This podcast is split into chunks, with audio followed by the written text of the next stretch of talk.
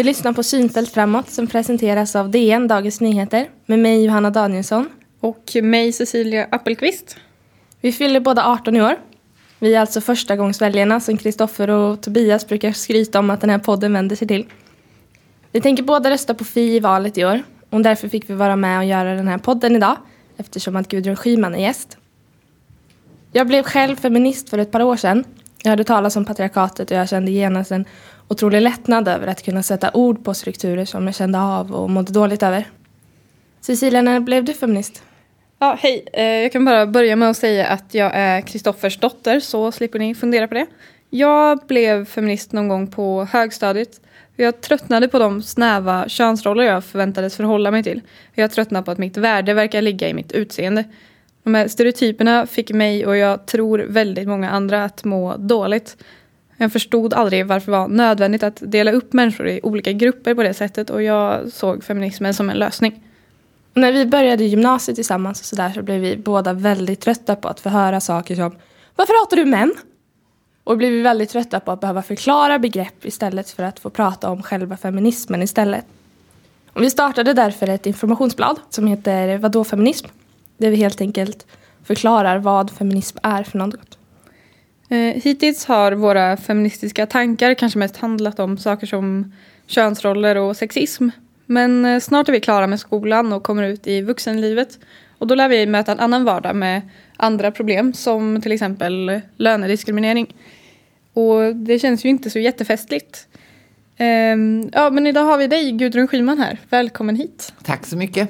Uh, skulle du kunna förklara kort för oss enkla förstagångsväljare vad politiken kan göra för att lösa de här problemen?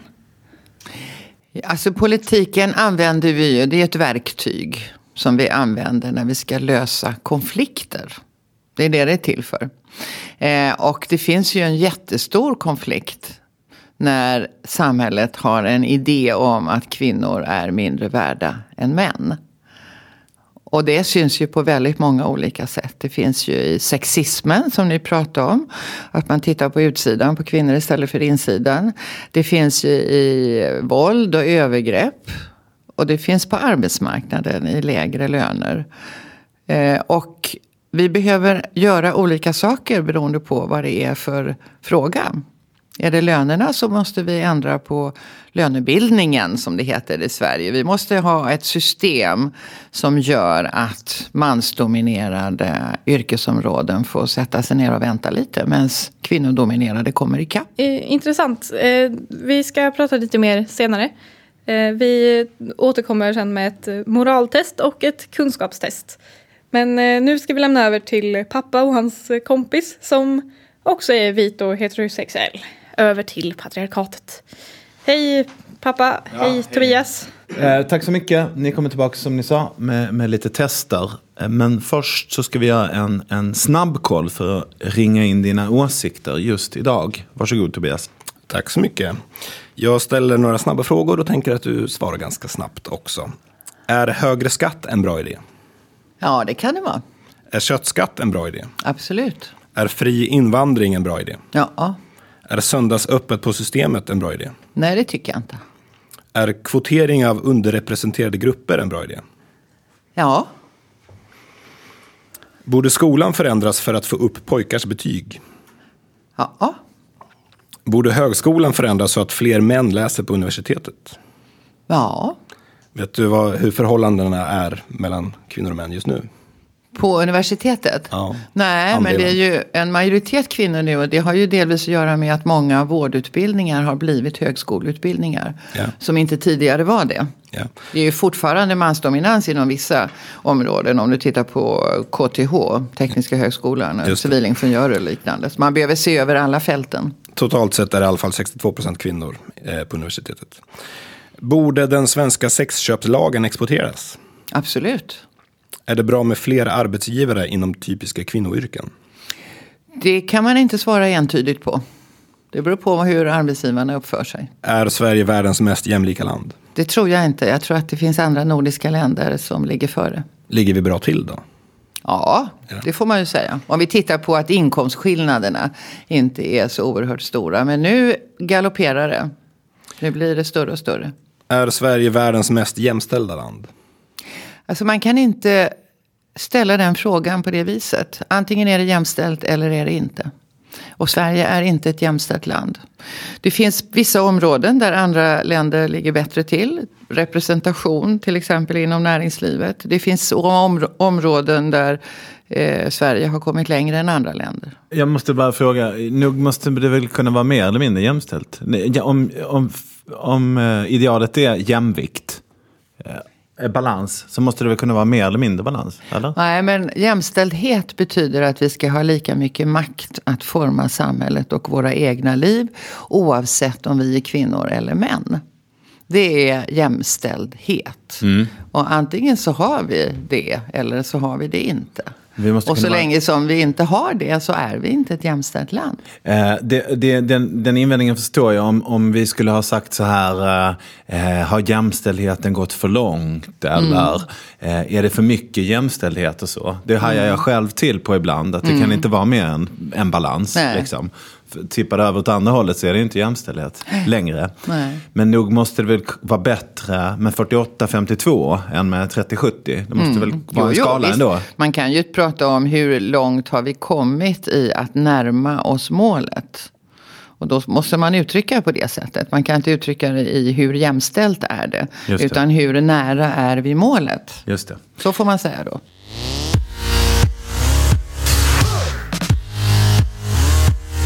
Hur blev du politiker? Jag blev det för att jag upprördes över orättvisor.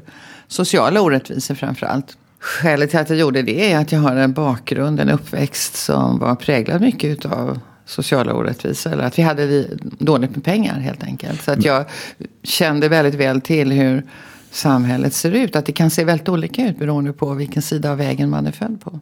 Men eh, för mig som är uppvuxen i industristaden Malmö så låter det som en uppväxt i Täby är liksom... Eh, du, du är från Täby, inte ja. Men var, Täby var inte då vad det är nu eller? Absolut inte. Och där jag växte upp den delen av Täby, alltså Täby var ju landet på den tiden. Mm. Det här är ju alldeles i slutet på 40-talet är jag född, 48. Så jag växte upp där under 50-talet och då var det ju en glesbygdskommun, en landsbygdskommun. Eh, och eh, det var inte så jättemycket folk som bodde där överhuvudtaget. Och jag bodde där med mina föräldrar i en sån här liten sockerlåda. På den tiden var det små hus och stora tomter. Nu är det jättesmå tomter och mm. jättestora hus. Mm. Det har ju blivit helt annorlunda. Mm. Nu är det ju eh, mycket välbeställt folk som bor där. Men på den tiden var det ju inte det. Utan, och det var väldigt, alltså jag hade på andra sidan vägen barn som jag lekte med, men som bodde i ett jättestort hus. Och de hade hembiträde, och de hade trädgårdsmästare och de hade sådär. Det var ju oerhörda klasskillnader. Och själv så växte jag upp under fattiga förhållanden. Det mycket beroende på att min pappa utvecklade en väldigt grav alkoholism som slog sönder väldigt mycket av tillvaron. Så att det där, de där erfarenheterna bar jag ju med mig. Och eh, kunde jag så småningom, alltså när jag hade, jag började jobba tidigt, när jag var 15. För att kunna bidra till försörjningen. Så småningom så kunde jag använda mig av de där erfarenheterna när jag trasslade mig på socialhögskolan. Och så utbildade jag mig till socialarbetare. Men, eh, va, och då va, ser man också väldigt mycket av hur samhället fungerar. Det kan jag tänka mig. Men när var det inte fungerar. Ja, men eh, på, på, vilket sätt svek samhället dig? Om det, var det det som väckte din liksom, ja, jag, jag vet inte om jag ska säga att det svek. Utan det var snarare att det var väldigt uppenbart att man hade olika möjligheter. Mm. Beroende på hur man hade det hemma. För en del var det ju de som bodde på andra sidan vägen där. Det var ju självklart att de skulle ta studenten och gå vidare på olika sätt. För, för mig och min bror så var det självklart att vi skulle börja jobba efter nio år i skolan. Och sen fick vi ju, men det fanns ju jobb då. Så att det var ju, jag måste, alltså det var också så att det var lättare att vara fattig då än vad det är nu. Vi var fler helt enkelt ja, som var i samma situation. Och det var ingen katastrof eh, att inte ta studenten. Och det fanns jobb. Eh, så att jag satte igång och jobbade och så började jag plugga på kvällarna. Olika saker för att ta mig vidare mm. i livet. Jag trodde jag skulle bli sekreterare en gång i tiden. Så jag lärde mig massa sånt där.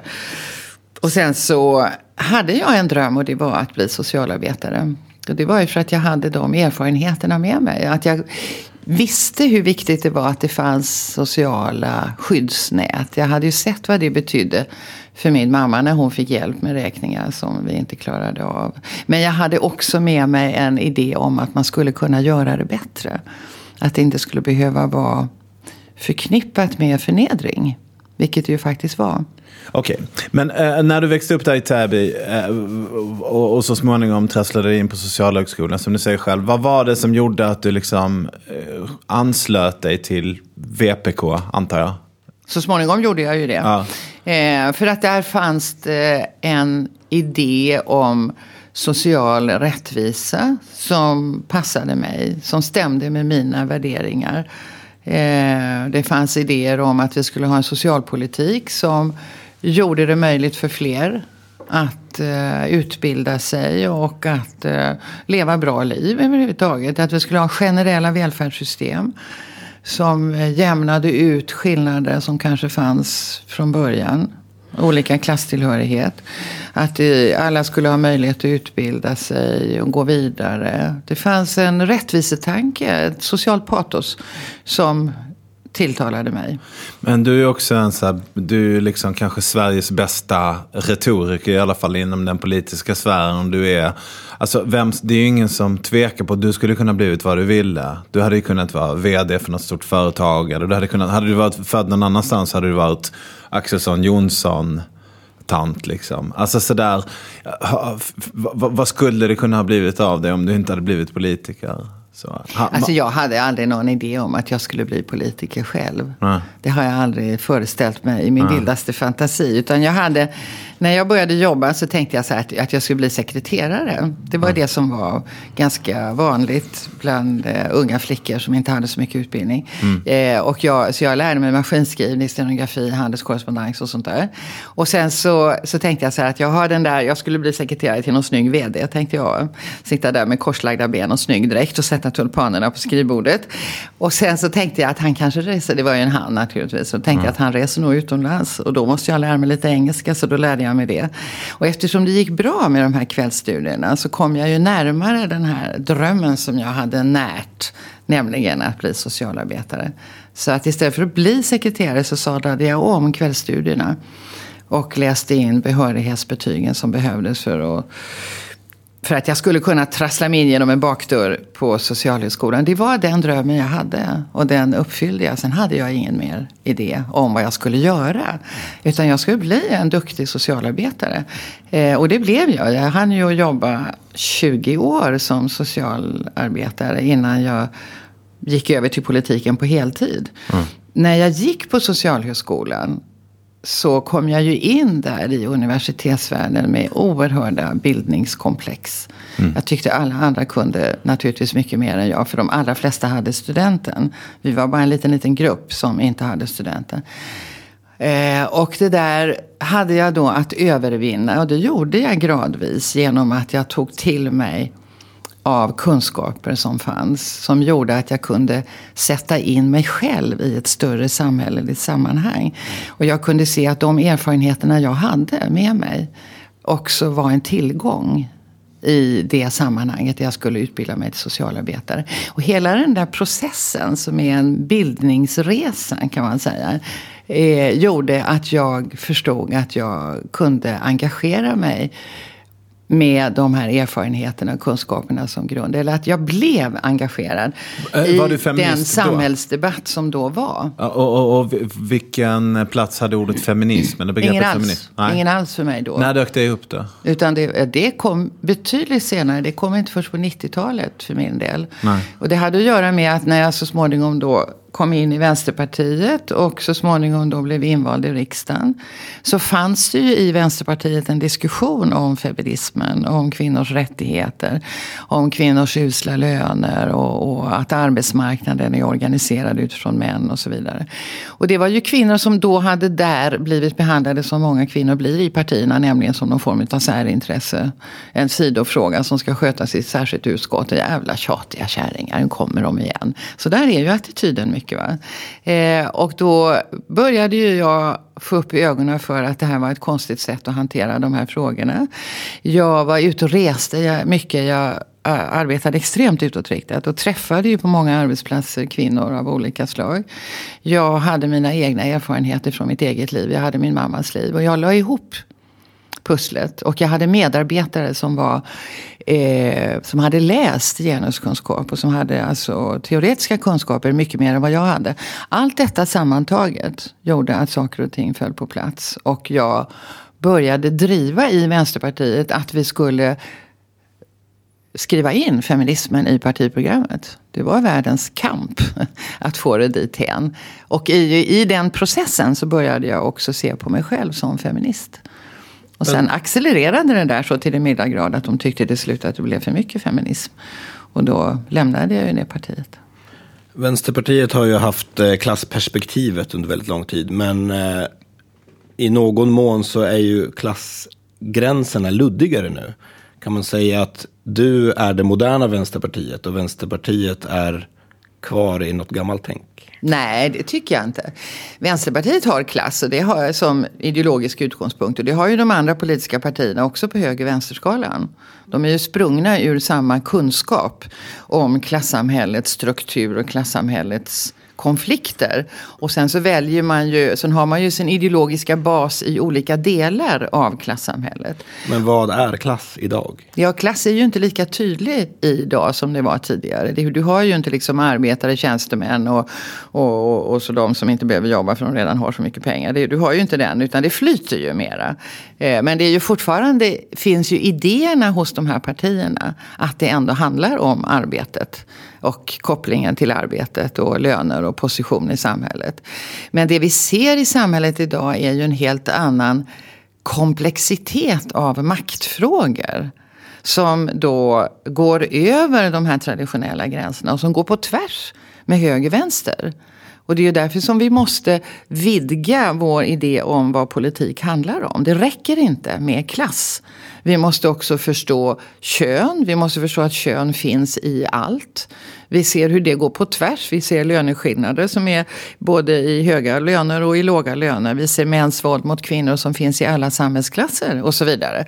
Så det är en annan dimension och då måste vi föra in den kunskapen. Vi måste se att, att både klass och kön finns och att det samverkar.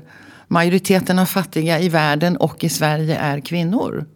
Vi måste se hur kvinnohat går hand i hand med homofobi, med rasism. Det bygger på samma idé, nämligen att vi delar upp människorna i vi och dem. Och det är ju ett nödvändigt steg för att kunna påstå att någonting är mer värt än det andra. Så allt det här finns i en samtidighet och i en komplexitet. Eh, ja, vi har ju redan kommit in på feminism och det är ju ett eh, spännande område såklart. Men eh, kan vi börja väldigt enkelt?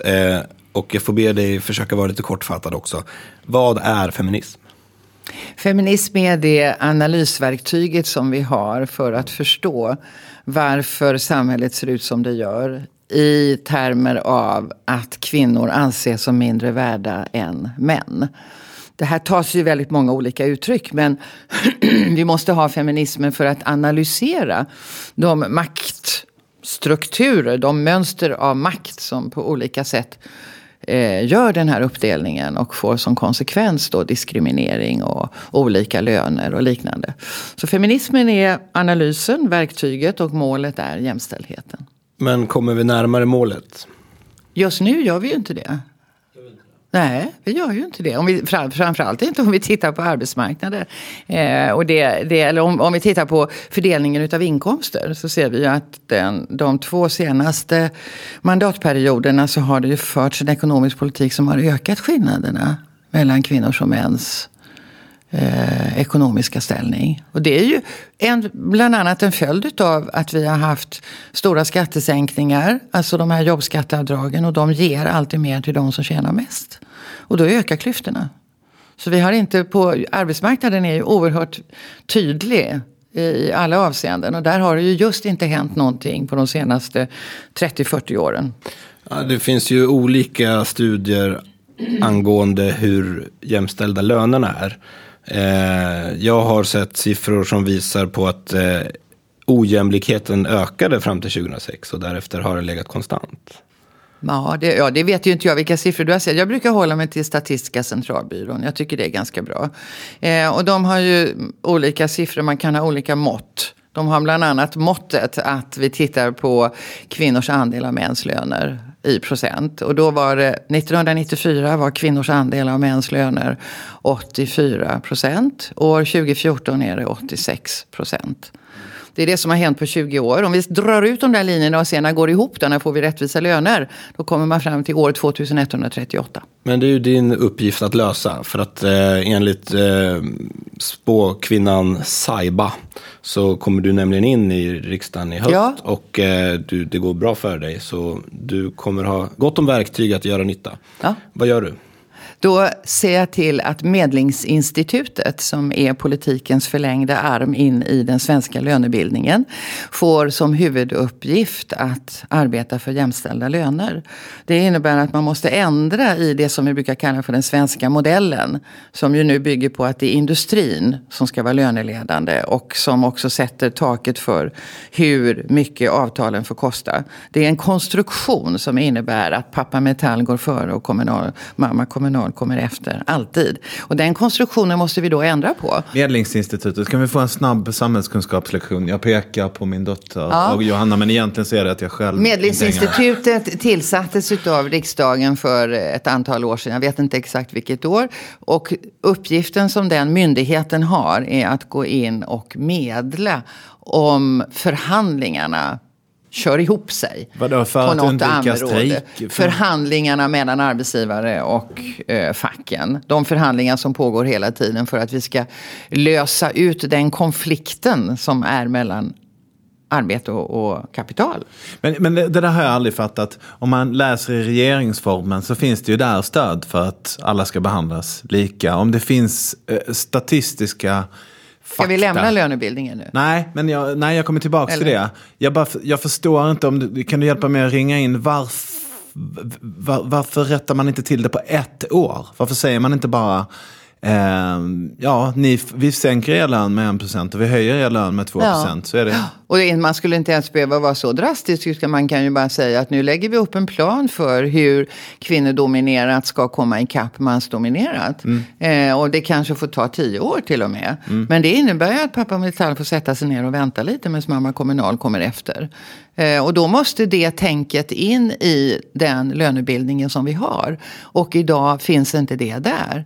Eh, och då måste alltså riksdagen fatta beslut om att jämställda löner ska in i direktiven, alltså uppdraget som eh, Medlingsinstitutet har. Idag har vi den absurda situationen att vi har en statlig myndighet som motarbetar jämställda löner. Samtidigt som alla säger sig att vi ska ha jämställdhet. Det går totalt på tvärs. Eh, och det är, ett, det är en illustration på att det här med jämställdhet är någonting som alla bekänner sig till men väldigt få har lust att göra någonting åt. För det får konsekvenser. Och det finns ett motstånd. Att det ser ut som det gör det beror ju på att de flesta tycker att det är bra. Det är det är som, som det eh, är. miljöpolitik. Alla vill ha en bra miljö men ingen är beredd att sluta köra bil. Nej, och då måste, man ju, då måste ju politiken våga. Då måste politiken våga utmana de intressen som säger nej. Men på en individuell nivå, så det enda jag, det, det enda jag känner det är att jag är dålig. Jag, jag erkänner, jag, det där begreppet, vad heter det, kollektiv skuld till exempel, har jag inga problem med. Jag förstår precis. Jag, har, jag känner ett stort kollektivt ansvar. Jag För har, vad då? Eh, För eh, förtrycket, kvinnoförtryck, för eh, sexism, för... Eh, jag, jag, jag känner ett stort ansvar för att göra världen till en bättre plats. Jag och vad uppför- gör du då? Eh, jag, jag försöker uppfostra mina barn eh, på ett sätt. Jag, jag, jag tänker hela tiden så här. Eller uppfostra, det är väl det är slut på det nu. Mina barn är så stora. Men jag har verkligen försökt. Eh, och, och jag känner en jävligt stor vanmakt. Och jag känner bara, och, och sen när, när man själv börjar bli så här Ulf Lundell-åldern så är man ju diskad. Bara för att man är en skäggig gubbe så har man ju Fast jag tror att det är viktigt att förstå att det finns ju inte bara den individuella nivån, vad du gör hemma och i förhållande till dina barn, utan det finns ju den strukturella nivån. Ja. Det är ju den som det handlar om när vi pratar om politik. Ja. Politiken håller ju inte på på den individuella nivån, Nej. utan nu tittar vi ju på mönster av makt, alltså struktur. Mm. Och strukturella problem i samhället har vi ju Mm. när vi har en idé som plattform en idé om att vi är så olika som människorna, vi har olika kön. Vi ska vara på olika platser, bära olika roller och vi är olika mycket värda. Det är en grundstruktur som skapar strukturella problem och det måste vi lösa med strukturella åtgärder. Det vill säga politiska reformer, lagstiftning och så vidare. Så att eh, istället för att känna den här frustrationen som du känner så skulle jag uppma eh, uppmana dig att organisera dig. Jag tänker att det är svårt. Ja, min grundinställning är ju att liksom det civila samhället ska leva och blomstra och att det ska utbytas idéer mellan människor utan att man ska behöva hålla till eh, liksom i ABF-huset på Sveavägen i någon... Fast det där tycker jag är en konstig, ett konstigt synsätt alltså. För att eh, vi är ju ändå del i ett samhälle. Och vi måste fatta beslut om hur samhället ska organiseras. Det som är vårt gemensamma. Eh, och vi är, ju, vi är ju de individer vi är, men vi är också medborgare. Och hela demokratitanken bygger ju på att vi tar vårt medborgerliga ansvar också. Och ser vår roll i samhällsbygget och att vi förhåller oss kreativt och skapande i den processen. Det är ju det som är politikens eh, eh, värde så att säga. Att och demokratin förfaller om vi inte håller den vid liv. Och det vi nu måste göra är att föra in den här dimensionen som handlar om jämställdhet, respekt för mänskliga rättigheter. Sluta och se på det som en sidofråga. Och det är på det viset som vi håller respekten för demokratin levande. Och vi vidgar representativiteten i demokratin. Och det är otroligt viktigt att göra. I ett läge när vi har politiska krafter som vinner stöd på idén om att begränsa demokratin och försvaga mänskliga rättigheter. Det som Sverigedemokraterna står för i Sverige och det som Front National står för i Frankrike och så vidare. Vi har aldrig haft så många fascistiska och nationalistiska partier i parlamenten i Europa som vi har nu. Och då är det faktiskt skarpt läge här. Jag har en teori om det där. Eh, förut så fanns de där i alla partier. Och eh, i takt med att partierna har skärpt till sig så har de fått samlas i nya partier. Så att totalt sett så är vi ändå bättre ut nu än för 20 år sedan. Det tycker jag var en, eh, med förlov sagt en väldigt ihålig teori. Om du tittar på Sverigedemokraterna så har de en lång historia i Sverige. De har funnits i många, många decennier. De har sina rötter i fascismen. De försökte i Sverige med judehat och judehets. Det gick inget bra. De fick inte fäste. De gick eh, över musikrörelsen, de gick i vit maktrörelsen. De försökte med BS, bevara Sverige svenskt. De fick aldrig något fäste. De fick fäste efter terrorattacken i USA år 2001. Ni vet 9-11. Där president Bush gick ut och sa att nu är det civilisationernas krig. Den civiliserade världen mot den muslimska världen. Vilket Men- skapat väldigt mycket problem i världen. Och framför allt planterade en islamofobi. I väldigt många länder. I vanliga partier förut. Nej, fanns ju- inte en islamofobi Det fanns har inte funnits i tidigare. Moderaterna och Centerpartiet. Det har funnits rasism men inte en uttalad islamofobi. Det var islamofobin som gjorde, som gav Sverigedemokraterna inträdesbiljetten i riksdagen och på de parlamentariska arenorna. För de kopplade det till invandringen. Och de målar upp precis samma världsbild som Anders Breivik i Norge gjorde i sitt manifest. Att det stora hotet mot våra samhällen är islamiseringen. Och den, säger de, är möjlig för att vi har haft en sån kraftfull feminisering av våra samhällen. Det vill säga kvinnorna har lämnat hemmen, gått ut i samhället. Vi har fått en uppluckring av värdering och kö- värderingar och könsroller. Och det gör våra samhällen så svaga så att när massinvandringen av muslimer kommer så kan de ta över och införa sharia-lagar överallt.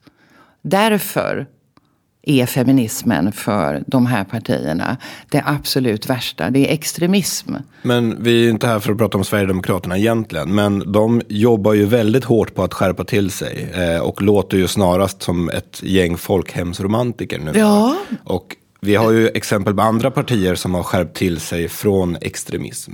Kan man inte tänka sig att Sverigedemokraterna faktiskt kommer vara okej? Nej, om det 15 tycker år? inte jag man kan tänka sig. Jag tycker att det är plågsamt att se att de partier som sitter i riksdagen, alla, inte utmanar Sverigedemokraterna ideologiskt.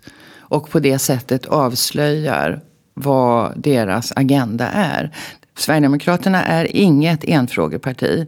De har sin ideologiska bas i fascismen, i nationalsocialismen. De är aktiva på alla politikområden. Mm. De har som mål ett enat Sverige som ska stå emot islamiseringen det är inte bara att stänga gränserna utan vi ska också använda politikens olika verktyg för att stärka enigheten. Därför vill de till exempel avskaffa genuspedagogik i förskolan. Det är ett övergrepp mot barnen. De vill ta bort genuskunskap överhuvudtaget i skolan. De vill förbjuda genusvetenskap på universiteten. De vill använda kulturen för att ena folket. Det är, så här, det är den gamla kulturen som ska vara statsfinansierad, skattefinansierad. Mm. De gamla salmerna, de gamla sångerna, de gamla böckerna, de gamla tavlorna. Modernt ska vi inte ha. Kultur från andra delar av världen är kulturimperialism. De vill försvaga aborträtten. De vill återinföra ekonomisk eh, samhörighet i familjen genom att återinföra sambeskattning. Alltså de tar oss hundra år tillbaka i tiden. Mm. Och Men... detta synliggörs inte. Om Nej. de inte blir ideologiskt utmanade. Jag håller med dig i sak. Men eh, det finns ju massa människor som kritiserar Vänsterpartiet för att de skulle vara kommunister och längta tillbaka till Sovjet och så vidare. Det utgår jag från att du tycker det är grunt att säga så. Grund? Ja, det fanns väl anledning att, att, kritisera Vänsterpartiet för att man inte hade gjort upp med sitt kommunistiska förflutna. När jag, jag var partiledare att... där så ägnade jag mycket tid åt att göra det. Det var inte populärt hos alla. Nej. När jag sa att vi inte var ett kommunistiskt parti. Och vi hade ingen som helst anledning att arbeta i partiet för att rehabilitera kommunismen. Ja. Vad jag menar är att eh, om Sverigedemokraterna försöker förnya sig, borde man väl uppskatta försöket till förnyelse? Precis på samma sätt som att, de... att, man uppskattar att Vänsterpartiet förnyar ja, sig. Ja, fast jag kan inte se att de förnyar sig. De har ju, om du tittar på vilka förslag de lägger i riksdagen om du tittar på konsekvenserna av deras politik så innebär det ju att begränsa demokratin och försvaga mänskliga rättigheter. Det är inte att förnya sig. Sen att de putsar på fasaden, det är ju en helt annan sak. Att de, har, eh, att de klär sig i, i, i kostym och slips och, och så vidare. Det, och att de inte i, använder så grovt språk. Men man måste titta på konsekvenserna av deras politik. Och då måste man se att det är ett ideologiskt baserat parti. De har politik på hela politikområdet. Eh, jag vill prata med dig om taktikröstning. Mm. Hur ska man tänka? Har du förståelse för de som tänker att eh, det skulle vara kul om Schyman och hennes eh, hejdukar kom in i riksdagen men eftersom de antagligen inte kommer över 4% så vore min röst bortkastad. Alltså röstar jag som vanligt på vänstern istället. Vad säger du till dem? Jag tycker att de som resonerar så kanske har erfarenheter av att ha resonerat så också tidigare. Och då tycker jag man ska titta på vad gav det för resultat. Det var ju samma resonemang i första valet vi ställde upp på 2006. Eh, många tyckte Feministinitiativ var bra. Vi gjorde opinionsundersökningar som visade att ungefär 10-15 procent tyckte det vore bra med ett feministiskt initiativ i riksdagen. Och så kom vi till valdagen och då var det många som sa så här. Nej, det är bäst. Eh, jag, jag röstar rödgrönt för att vi vill ju inte få en borgerlig regering. Eh, så det var inte så många som röstade på Feministinitiativ. Och vi fick en borgerlig regering. Så det höll ju inte. Nej. Så kom valet då 2010 och då var det likadant fast ännu mer. Dels så var det många fler som tyckte att Feministinitiativ var ännu bättre. För vi hade ju hållit på längre. Men då var ropen ännu högre om att rösta inte på Fi för då eh, vi behöver rösten för att få bort den borgerliga regeringen. Jag blev till och med uppmanad. Gudrun, vi älskar dig men säg till dina sympatisörer att rösta rödgrönt nu så att vi får bort den borgerliga regeringen. Väldigt många feminister lyssnade på det. Vi fick färre röster då än i första valet. Och resultatet blev en borgerlig regering, rasister in i riksdagen och inga feminister. Så de som resonerar sådär jag, jag förstår för att alltså, det, det, har ju varit en sån otrolig fixering med regeringsfrågan under mycket lång tid. Det kommer bli det igen för att det finns två partier som är intresserade av att allt fokus läggs på riksdagen och det är Socialdemokraterna och Moderaterna. De två partierna som har statsministerkandidaten. De har allt att vinna på att alla håller sig till något av deras partier. Eh, och det innebär ju att det står helt still i demokratiutvecklingen. Och det innebär att de förväntar sig att många ska lägga sina hjärtefrågor åt sidan, sina värderingar och sina visioner och istället bli vad man kallar för smarta taktikspelare i ett ruttet maktspel. Det för inte frågan vidare och det är en traditionell patriarkal maktutövning där man har sagt i alla tider, framförallt till kvinnor, ja det är så viktigt era frågor. Men nu måste ni vänta lite här, nu har vi ett högre mål. Och de som resonerar så tycker jag måste förstå att det är inte smart. Man kan ju inte säga att det är smart när man gör någonting som har slagit fel två gånger i rad. Man kan möjligen säga att det är fegt. Men slagit fel två gånger i rad. Eh, du utgår ifrån att vänstern är rätt.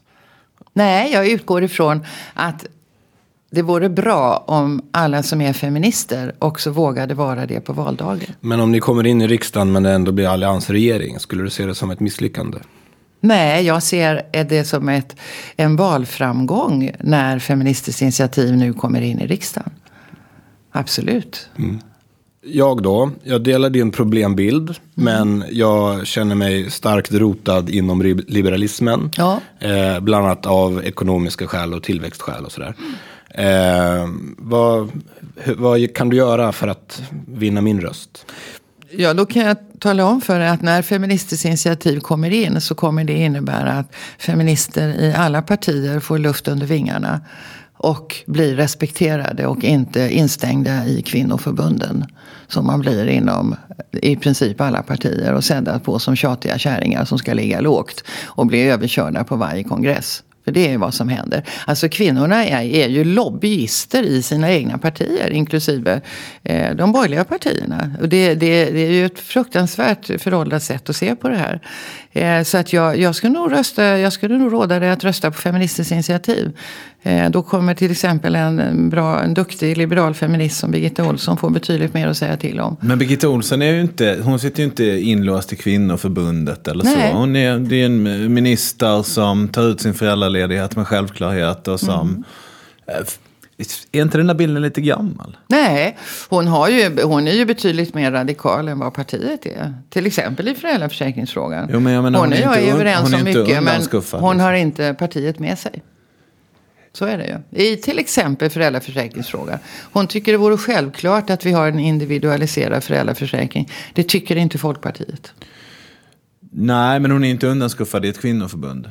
Hon... Nej, men de har ett kvinnoförbund mm. som driver frågan. Mm. Precis som Socialdemokraterna har och Moderaterna har. Alla, alla Kristdemokraterna har. Varför mm. har vi kvinnoförbund? Nej, kan ni ge mig ett bra svar på det? Alltså det har ju, det finns, vi har ju inga mansförbund. Om man nu skulle dela upp politiken. Det här är ju kvarlevor från över hundra år tillbaka. När kvinnor efter mycket, mycket lång kamp blev tillerkända medborgarskap i form av att vi skulle kunna rösta och bli valbara. Då fick kvinnorna komma komma in vid sidan av som representanter för sitt kön. För att tala med andra kvinnor från andra partier om sådana saker som rör kvinnor. Det har aldrig sett som en del av politiken. Utan alltid som ett särintresse som ska lösas vid sidan av. Därav kvinnoförbunden. Och man kan ju förstå det rent historiskt. Men nu lever vi ju i år 2014. Då tycker man att vi borde ha kommit längre. Eh, om ni beskriver er som ett feministiskt parti, varför håller ni inte politiken till enbart feministiska frågor? Vi har en feministisk analys. I feminismen innebär det ju att arbeta för jämställdhet mellan könen. Och Låt, mot varje då. form av diskriminering. Ja, ni är emot kärnkraft. Är det en feministisk fråga? Alltså vi har ju vi tittar ju på alla politikområden med feminismen som grund. Feminism är ju inte någon, någon, någon enfråga utan feminismen är ju den ideologiska utgångspunkten. Men vad, har det med kärnkraft att göra? Ja men vi tittar ju på alla, alltså som ett politiskt parti så tittar man ju på alla frågor. Den ekonomiska politiken, energipolitiken, miljöpolitiken, utbildningspolitiken, kulturpolitiken, Så vad har det med kärnkraft att göra? Vi har en åsikt i kärnkraftsfrågan och det är att vi tycker att det är ett väldigt dyrt sätt att koka vatten på. Det är väldigt dyrt när det står där och, eller väldigt farligt när det står där och puttrar. Men du vill ju och, stänga ner det. Det är ja, väl dyrt? Ja, absolut. Något. Det är väl dyrt? Nej, eh, konsekvenserna av en olycka skulle vara oändligt mycket dyrare. Och vi vet fortfarande inte vad vi ska göra av avfallet. Det var en katastrof från början till slut det där. Det är min absoluta uppfattning. Det är precis det här som gör det svårt att rösta på dig. För Varför mig. det? För att eh, jag tror att energi är viktigt för hela Europa. Och Jo, men det är eh, väl kol ingen som ännu säger att energi inte är viktigt. Här handlar det ju om på vilket sätt ska vi framställa det. Och då kan man ju ha den åsikten att vi ska inte ha kärnkraftverk för det är som sagt var dyrt eh, och det är osäkert och vi vet inte vad vi ska göra av avfallet. Vi kan också tycka, vi har en uppfattning, vi tycker inte vi ska ha kol. För att det, det, det, det går vi kan inte ha sådana utsläpp. Vi kan inte ta upp all, all kol som finns i jorden, vi kan inte ha de här stora utsläppen. Alltså det går på tvärs med hållbarhet. Och det gäller ju också kärnkraften, det är inte hållbart det heller. Men det finns Det ju ganska sönder. välutvecklad forskning om kärnkraftverk där man använder avfallet som bränsle. Då får vi el och vi blir av med skräpet. Mm. Ja, du, du blir ju lyckat? inte av med säkerhetsproblematiken. Jo då. Vet ni vad, jag tänker, avbry- jag tänker avbryta er har vi här. lämnat, det, den, har vi lämnat På, kunskapsbasen. på vilket Eller hur? sätt har... Eh, du vill inte att Sverige ska samarbeta militärt med andra länder, eller hur? Nej, Våld, våld föder våld. Vad, vad har det med feminism att göra? feminismen har som utgångspunkt att idén om våld som maktmedel för att upprätthålla kontroll är väldigt destruktivt.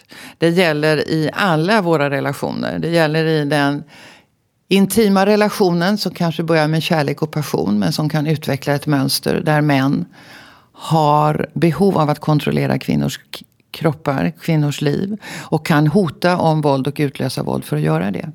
Det Ja, handlar har- om det patriarkala våldet män och män emellan som handlar om att män ska bevaka revir.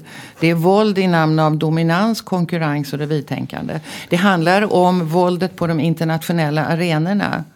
Där vi nu ser Ryssland, Ukraina, Krim.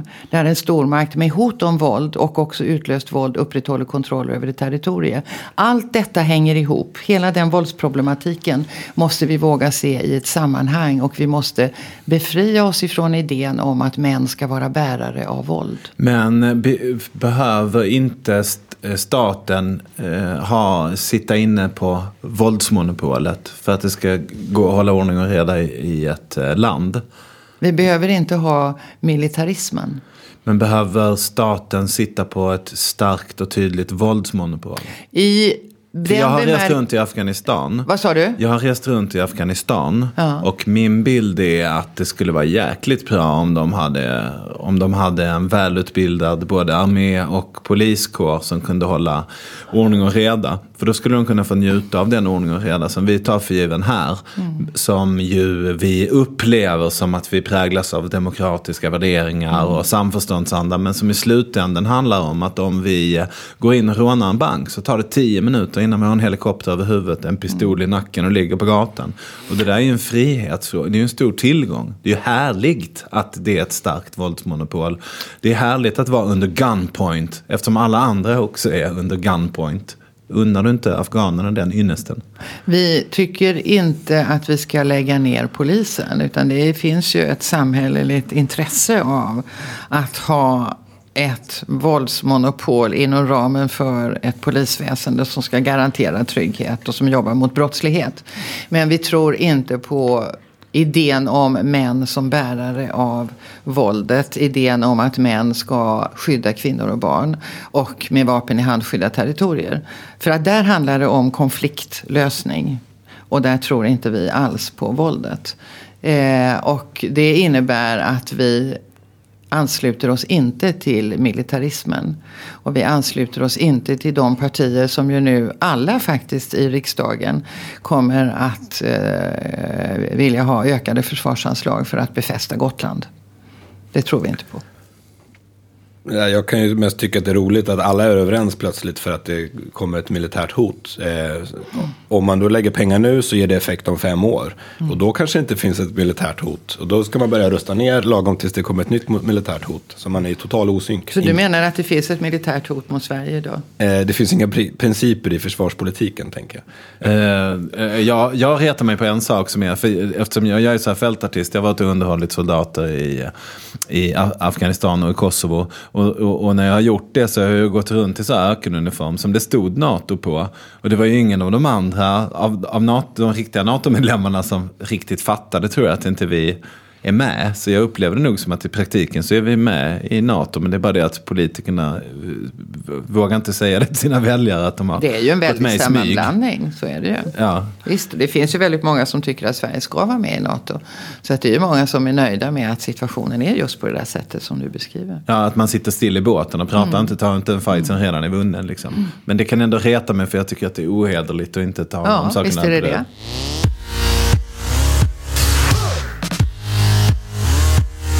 Vad tycker du är viktigast för att vara en bra politiker? Värderingar eller kunskap?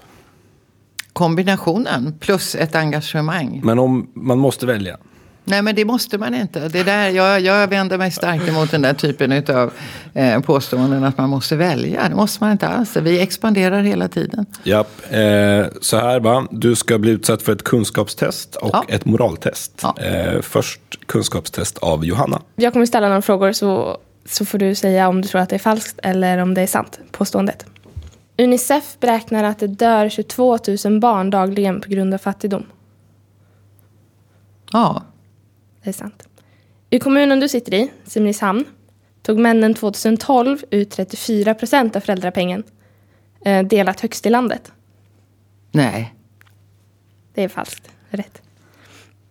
40 procent av svenskar över 65 år ansåg i en studie av Amnesty att kvinnan i någon mån har ett eget ansvar vid våldtäkt om hon klär sig eller beter sig utmanande.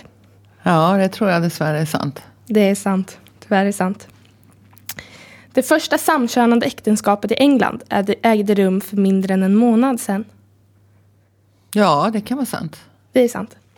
Om man får tro FNs klimatpanel så kommer jordens medeltemperatur öka med en och en halv grad fram till år 2100 om vi fortsätter släppa ut lika mycket växthusgaser. Ja, alltså det låter lite... Ja, jag trodde det var 2 procent. Mm, Men... eh, Så då låter det lite lite. mm, precis. Ökningen blir mellan 2,6 och 4,8 grader tror jag. Ja, så det var för lite det där. Ja, jag tyckte det lät det var för lite. 775 miljoner människor i världen kan inte läsa en bok. Nej, Det är sant. Är det sant? Trodde du var fler eller färre? Nej, jag trodde det var färre. Det finns ungefär 45 miljoner flyktingar i världen. Ja, Det är sant. Bra, det var sista frågan och kunskapstestet avslutat. Det gick Okej. ju bra. det gick bra. Du klarade det. Jag skulle säga att du var godkänd. Vi ska testa din moral lite snabbt också. Är det okej att inte ge pengar till en tiggare trots att man har råd? Nej. Varför inte? Det, man, har, man är skyldig att... Nej, man är inte skyldig. Men alltså, det är ju en moralfråga, säger du. Om du frågar mig så ger jag pengar. Eh, och jag vet att de kommer till nytta. Är det okej att förbjuda en viss sorts klädsel i skolor? Nej, jag tror inte på förbud när det gäller kläder. Det tror jag inte. Eh, är det okej att handla på H&M trots att man är medveten om att arbetarna i deras fabriker har usla arbetsförhållanden? Ja, i den bemärkelsen att jag kan inte ändra på det genom att bara låta bli att köpa där. Då måste man ju ingå i ett större sammanhang där man genomför några stora eh, köpebojkotter. Alltså jag, nu blev det ju lite längre här men jag tror att det är väldigt viktigt att man förstår att individnivå är en sak och strukturell nivå är en annan sak. Eh, och det är inte alltid som det stämmer överens där. Men Eh, och då behöver man inte eh, gräva ner sig i dåligt Nej. samvete. bör den som är fattig få sno mat för att överleva? Nej, jag tror inte på att det är genom stölder vi ska livnära oss. Är det okej att skattefuska för att klara av att ge ett bra liv åt sina barn? Nej, jag tycker inte det. Jag tycker vi ska ha respekt för regelverken. Är det okej moraliskt att sälja sex? Jag tycker inte det är okej att sälja sex. Jag moraliserar inte över enskilda kvinnor som gör det. Däremot tycker jag vi ska rikta lagstiftningen mot de män som köper. Kan det vara okej att döda en annan människa någon gång? Ja, det kan det naturligtvis vara i ett läge där man har att välja på om man ska dö själv eller om man ska döda en annan. En sista fråga då. Är det okej att gömma flyktingar? Ja, det tycker jag. Mm. Det är en typ av civil olydnad som jag tycker är bra att det finns i samhället. Ja, men då vet vi hur hört vi har dig helt enkelt. Ja, Tack. tack. Eh, tack Cecilia och Johanna. Eh, Gudrun, du har tagit med dig en bok.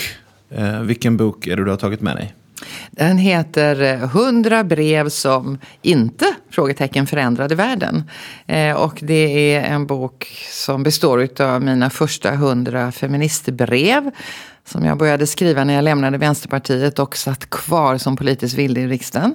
Jag hade ett behov av att kommunicera med mina väljare och började skicka ut på, via min hemsida ett brev en gång i månaden. Det är en feministisk frustration som kommer med en viss regelbundenhet. Eh, och där så skrev jag det hundrade brevet i september år 2013. Och då hade det gått tio år som jag har arbetat med de här feministiska frågorna och det här som sen har blivit då Feministiskt initiativ.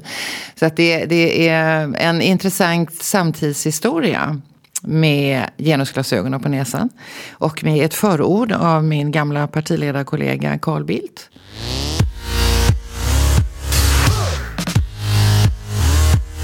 Då avslutningsvis ska vi ge dig en present. Oh. Den ligger där med ett rött snöre på. Ska jag öppna den? Ja. I sändning liksom? Ja, det är spännande radio detta. There is no if only fee. Det är alltså ett, Vilken jättefin bild. Det är alltså ett porträtt av dig eh, som eh, man kan se då när man lyssnar på den här podden så småningom. Vad roligt. Det är Per Demervall som har gjort alla porträtt till, eh, som har porträtterat alla eh, våra eh, gäster. Jättefint, tack snälla. Varsågod. Och, roligt. Då återstår bara för oss att tacka så hemskt mycket för din tid och för att du kom hit. Tack så mycket också Cecilia och Johanna för att ni kom hit och hjälpte till. Mm, tack själva. Tack så mycket. Och eh, Gudrun, lycka till i eh, valet. Tack ska ni ha. I'm on a dance like an earthquake was shaking me